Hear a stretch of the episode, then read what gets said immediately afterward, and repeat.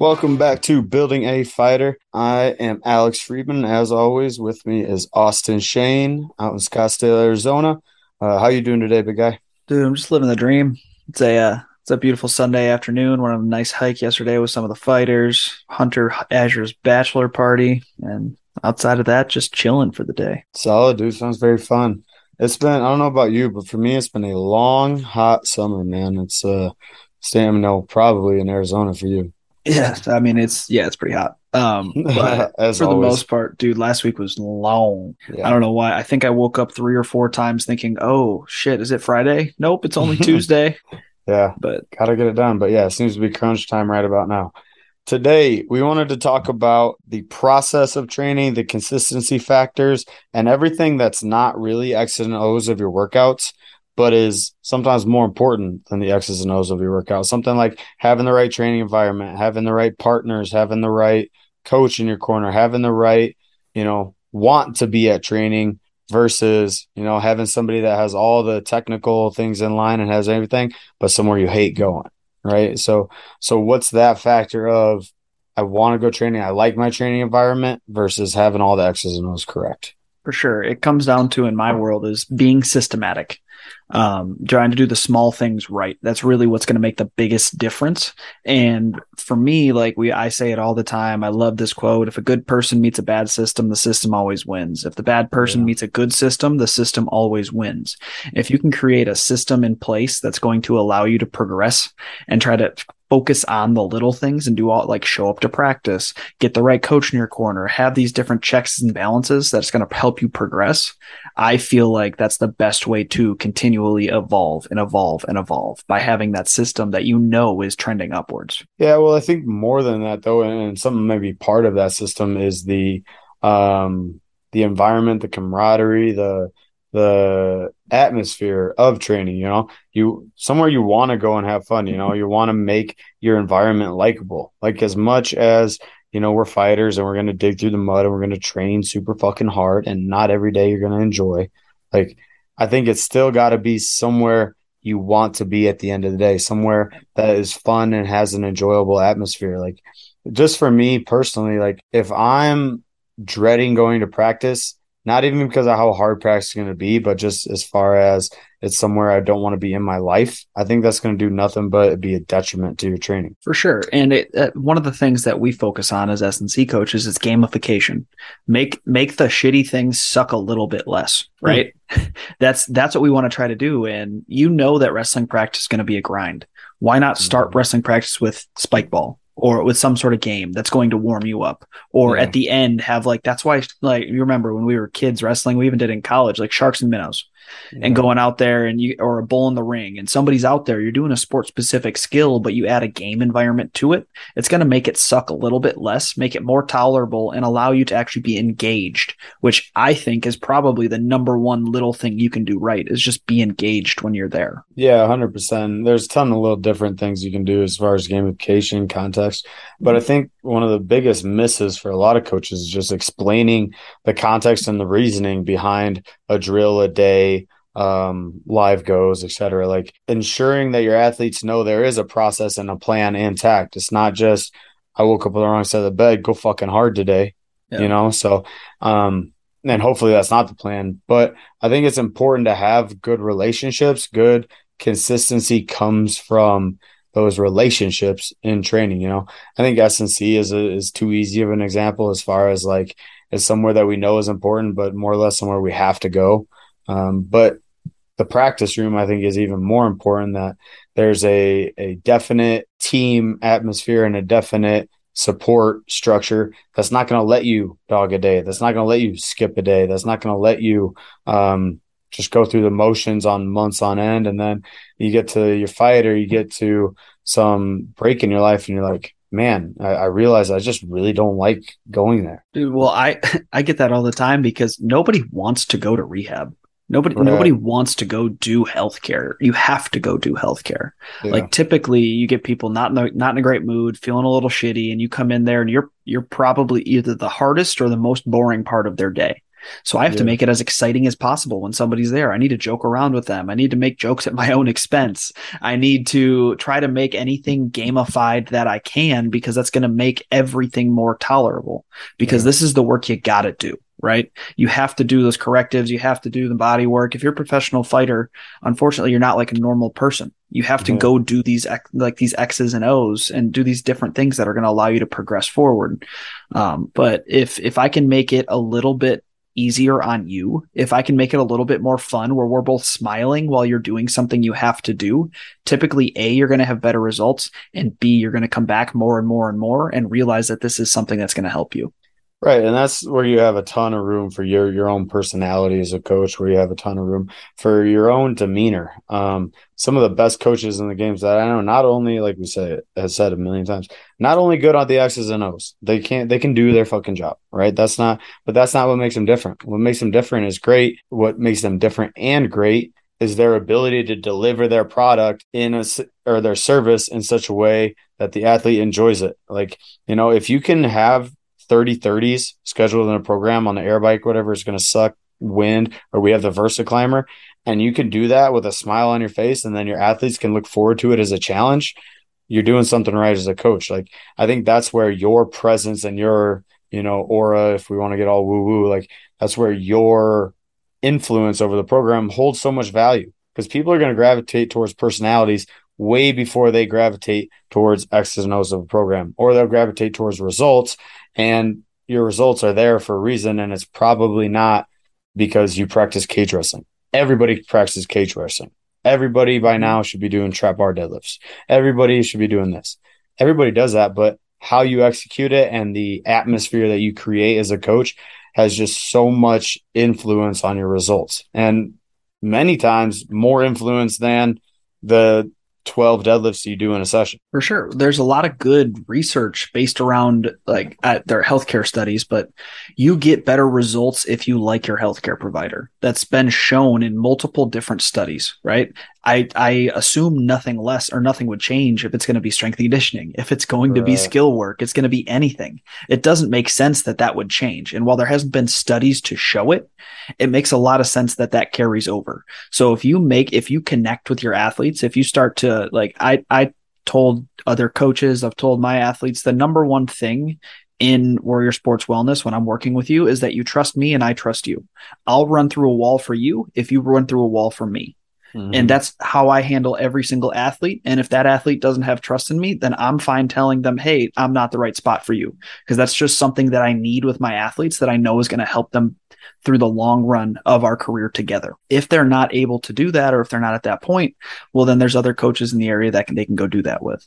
But that trust, that general like likeness is going to propel our training forward and forward and forward. So I, and I also feel like that's something, unfortunately, that is undervalued with a lot of coaches because you get stuck in the X's and O's, you get stuck in the programming mm-hmm. and the fine tuned details when in reality it's interpersonal skills. that's that's going to be what gets people in your door. Yeah. And I want to reiterate too, like this doesn't mean that you just have to be buddy buddy with your athletes. You don't right. have to be their best friends. You don't have to be soft. Like um, the gym I train with right now, Factory X, like Mark Montoya is a very intense person, right? He's had a ton of success.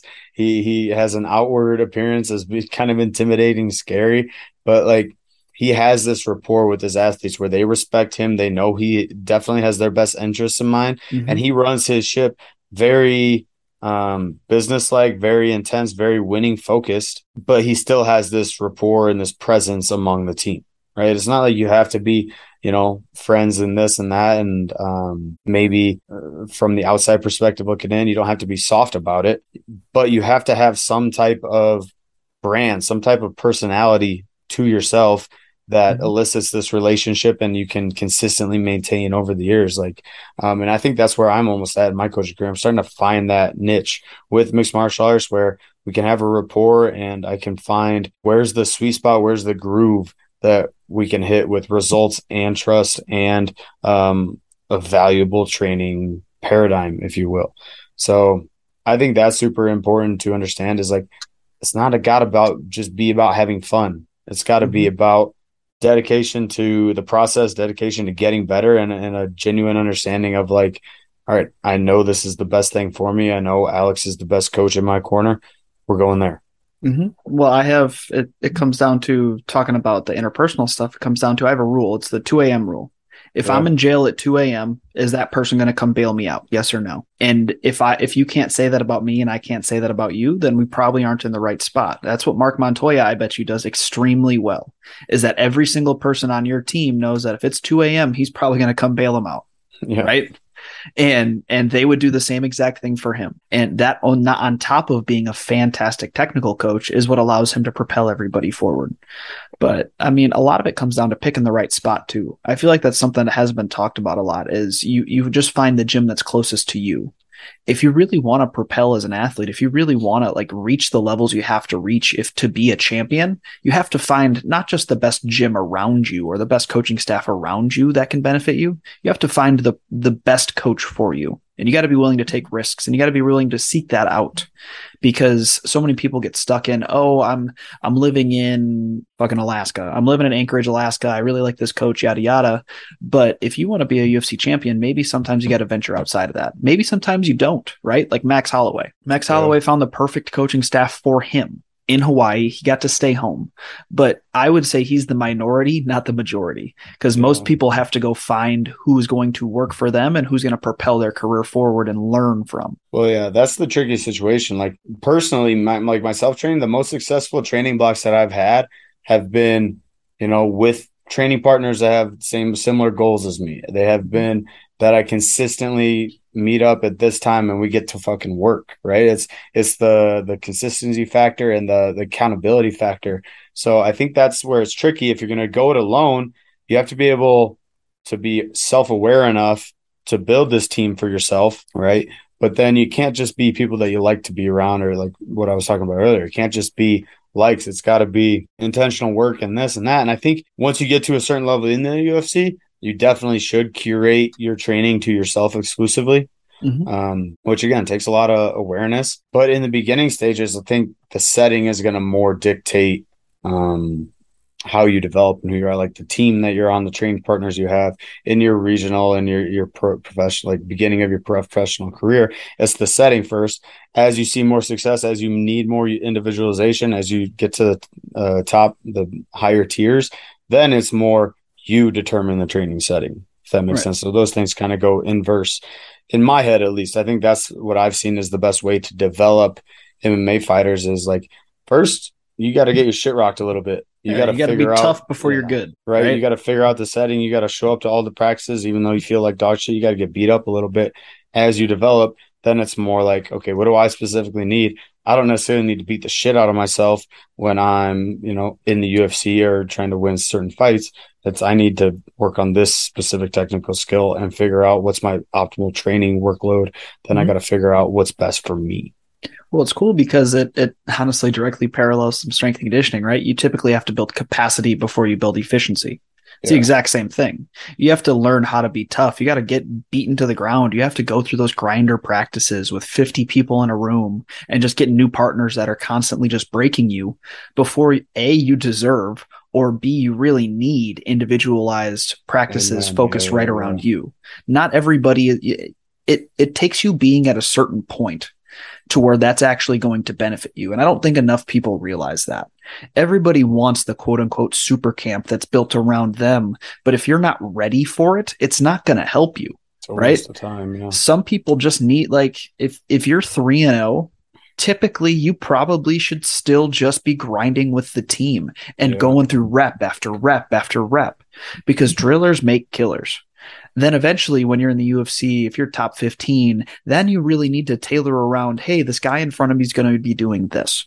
Yeah. These coaches I need to bring into my corner to help me prepare for what this guy is doing in front of me. But if you're not even in the UFC yet, I would I would argue or Bellator or what have you, a major promotion, I, w- I would argue that you probably just need to be grinding and keep going and keep going because reps are invaluable. You need those. Yeah. You don't need individual attention. Yeah, I 100% agree. And, and yeah, it, it, that's a great point you made relating it back to like a strength and conditioning principle, which is, you know, general before specific. Right. Um, but no, I think that's huge. And I think finding the place that fits your personality best is huge as well. Um, find somebody that has a skill set that you don't have or a skill set that can enhance yours. You know, I see that mistake being made all the time, whether it's we go to somebody that has an exclusively different skill set or we do the confirmation bias thing where we go to somebody who exclusively does what we do. Right. So it's like, what's your avenue to success? And that's like, um, that's truly your role of your head coach is like to find that avenue for you. And that's why you need to have some, so much trust in somebody like that. Or I think you're going to say you can take it on yourself and make that yeah. decision. But, um, what's that avenue to success? Cause I mean, we make, or like individual fighters make that mistake all the time is like, all right, now I need to be a striker. It's like, no, no you should. The wrestler some, that falls in love with their hands. like you should add some striking to your arsenal. Yep. Let's stick with your superpower. Right. Or even even as a coach, right? It's sometimes we go in waves. We think cage wrestling mm. is more popular, so we just focus on cage wrestling. We think open mat wrestling is more popular, so we focus on open mat wrestling. Mm. But again, I feel like I say full circle on this podcast a lot, bringing it full circle. If you have a step-by-step process, if you have a system, if you're able to think about things systematically, then you're going to know that everything has to be taught.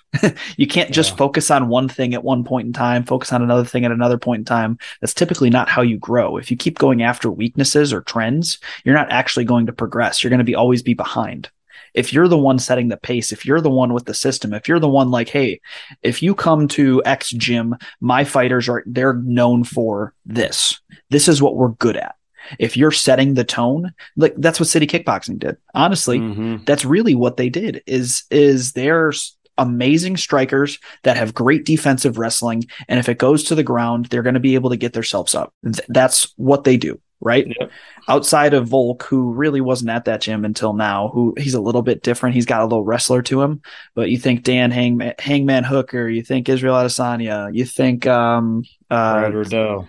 Brad Riddell, you think what's the Kai Kara-France who I was thinking of. You think yeah. of all those guys, great strikers, great defensive wrestling, and they know they can beat you at the positions that they always train. Yeah. And that I feel like too many people try to trace chase trends versus setting them. Yeah, that's legit. That's significant. Um, so what are some of the things that you do at Warrior Sports Wellness in your own gym, Austin, um, to promote this like this consistency or this culture that that has little to do with the technical rehabilitation, technical strength mm-hmm. and conditioning aspects. Yeah. Well, um, first of all, we always I have a consult like something that I don't feel like a lot of people do is I have a consult that's focused on both healthcare and strength and conditioning. I have my own thing that I go through. I can check out the tissue quality, all these X, Y, and Z things, right? The other stuff is that when my fighters come in, they know exactly what intensity the workouts are going to be for for the most part within a range right? If if i sat down and did an entire calendar with you you know that if you come in on this day it's going to be either a metabolic or a strength day. It's going to follow a trend of programming. And from there you're going to be focusing on these trends over the given 4 to 6 week period. So it's it's you're not coming in freaking out and being like oh i just had sparring day. Well now i'm going to have a 10 out of 10 practice which again is i feel like something underrated is just yeah. managing workload uh, and then on top of that is I always try to focus on technical proficiencies before I focus on um, actually the opposite of what we were talking about before, but in a different setting is I focus on technical proficiencies, focusing on proper breathing mechanics, focusing on trunk stability, focusing on the little things that are going to make, I think, make a bigger difference once we start adding load on top. So I'm always functional capacity before absolute capacity. Well, yeah, and I think the difference there is just the scale of things. On a macro scale, we're grinding, getting better always, right? In, that early professional career, that's your overall arch is your grinding.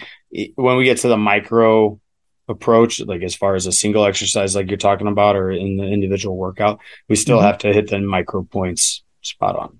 Right, exactly. So, like a, a lot of my guys, i have talked ad nauseum about DNS on here, but I go through DNS progressions with them to start. We do very similar warm up exercises, even if they're different between the person. We do a similar exercise structure where it's an upper body, a lower body, a spine, a total body, and some sort of something that's going to elevate your heart rate. That is a consistent warm up that we know that you can go do before your fight to try to make sure that you maintain that same level of comfort getting into getting into the essentially the competition phase. Um, mm-hmm. and then the other thing that we always focus on is uh, is like I said, honesty, trust, those types of stuff. It's mm-hmm. that is built into my protocols. Those are built in checkpoints where I'm always checking up on my athletes as much as I can. Um, and then making sure that they understand why they're doing everything they're doing. That's another yeah. thing that I major on is that I will, I'll sit there. I've, I've sat there for seven to eight minutes at a time explaining why you're doing it because they need to know. I probably over explain sometimes but it's extremely important to any athlete coming through Warrior Sports Wellness that they know exactly what they're doing and why they're doing it, because I think that makes a bigger impact on you retaining the exercise, retaining the knowledge that you get, and then going and doing it on your own, like a daily mobility that I give to all my athletes. They need to be able to go do that and understand why they're doing it before their grappling sessions and why they're doing a separate one before their striking sessions. Yeah. And that's a very similar point that our, our guest last week hit on hugely. And it's like, it's, it's up to the athlete too to be interested in that stuff, not in a sense of like questioning you, like, I don't want to do this work. Why? But uh, in a sense of like, how is this going to make me better? Mm-hmm. What role does this play in my overarching development? Which I think are huge. I think that's in, in, invaluable to continually offer the why, and it solidifies you and validates you as a coach too. You know, sure. because I guarantee you, there's coaches out there that I say, "All right, why are we doing this drill?" And they're going to say, because that's what I did when I fighter, or because these guys need to work hard. Which right, and that's that's a waste of everybody's time. Right. so, right. Hundred percent. So no, I think the the daily check-ins or or semi-weekly or whatever check-in points that you're making are huge. The explaining the context is huge.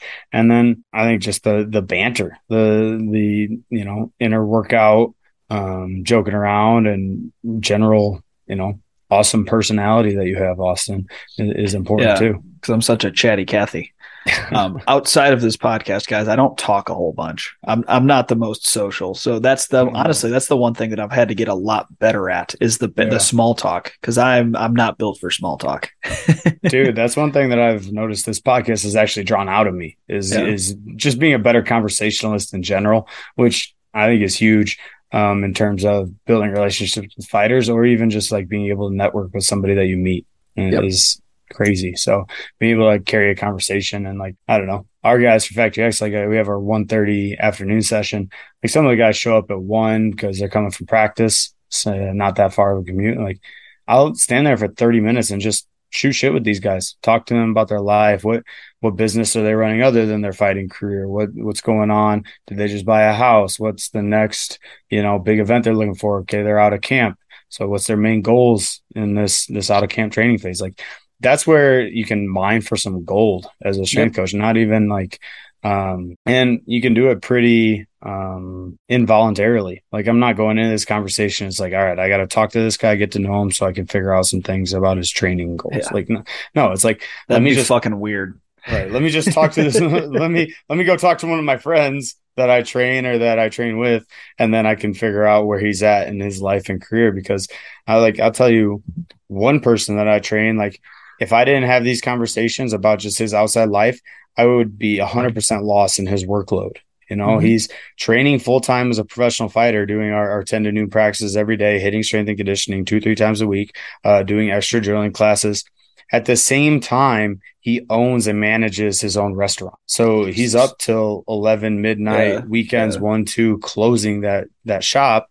And then he's at training at 10 a.m. Right. So like I'd be a fool to not factor that into his overall recovery score, his workload management. is like there's a reason that every time he comes back to training, his low back starts to flare up. It's just he's mm-hmm. he he can't he's not adapting to the workload very well because he's not hitting his rest, he's not hitting his sleep, he's not hitting this. He's he's maintaining a balance in his life and he gets there and he adapts almost every training camp. But now it's like, all right, let's work on these outside factors where we don't take four or six weeks off. Right. And then we don't have to go through this reacclimation uh, period every fight. So, um, and that's again, shit you learn just by knowing somebody rather than shit you learn by having an intake form or, or trying to just guesstimate what most of these guys schedule is. Go ahead.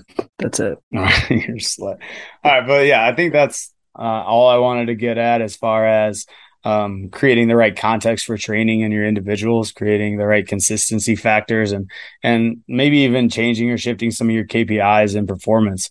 You know, some people say getting to the workout or showing up is half the battle, and truly, sometimes it is. right? Like Yeah. get your athletes to training, and it's a lot easier if you have a context that your athletes know is meaningful, or know is fun, or know is going to be productive work versus just work, right? Mhm. You know, that's when fighters kind of get dead in the water is when they they start looking at practice like a job. You know, no fighter is going to survive in this game if they're looking at it like a, a day job, right? Mhm. They're going to make it for their passion. They're going to make it for the work. But once this is just a job, just a paycheck, most guys are out, right? Because it's a high cost.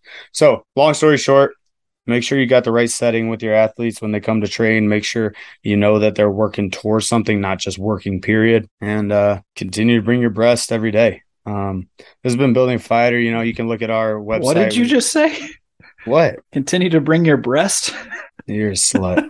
See, you prompt me and then you pull up all my all my uh exploits or my mistakes. So Oh, continue to be your best, folks. Dr. Austin Shane, shut the fuck up. Alex Friedman, and we are out.